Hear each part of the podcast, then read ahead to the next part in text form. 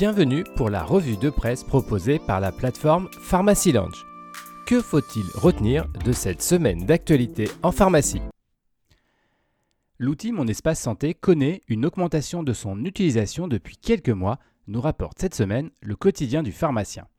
Dans l'article Mon Espace Santé décollage enfin réussi, nous apprenons que cette croissance repose en partie sur la forte mobilisation des établissements de santé et des laboratoires médicaux. Ces derniers déposent massivement toutes sortes de documents liés à la santé des patients. Cette utilisation importante est reliée directement aux efforts techniques réalisés par les éditeurs de logiciels pour permettre des passerelles entre les différents services. Malheureusement, le nombre de personnes utilisant ce service et l'implication des libéraux freinent encore le recours à cette application.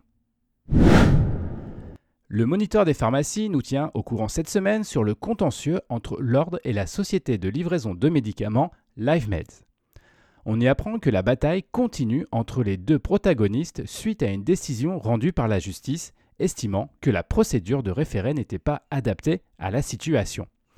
Les deux parties ont donc maintenant jusqu'au 11 mai pour trouver un terrain d'entente afin de clarifier le différend.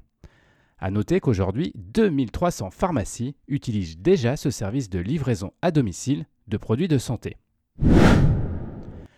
La NSM donne accès librement à ces données sur la pharmacovigilance. L'agence vient en effet de mettre en ligne sur le site data.ansm qui permet d'accéder à des informations et à des données chiffrées sur l'historique des déclarations d'effets indésirables de médicaments, d'erreurs médicamenteuses et de rupture de stock de médicaments depuis 2014.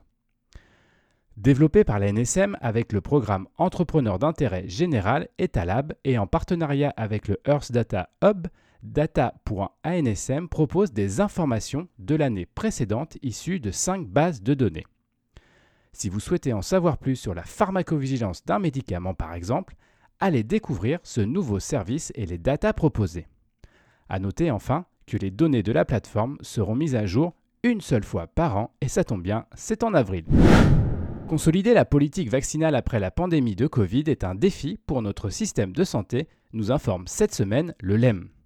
Les entreprises de médicaments ont en effet réussi des exploits notamment de production de vaccins pendant la crise.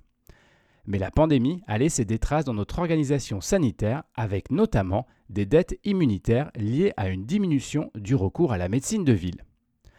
Le LEM propose donc pour redynamiser la politique vaccinale française des pistes d'action autour de trois approches.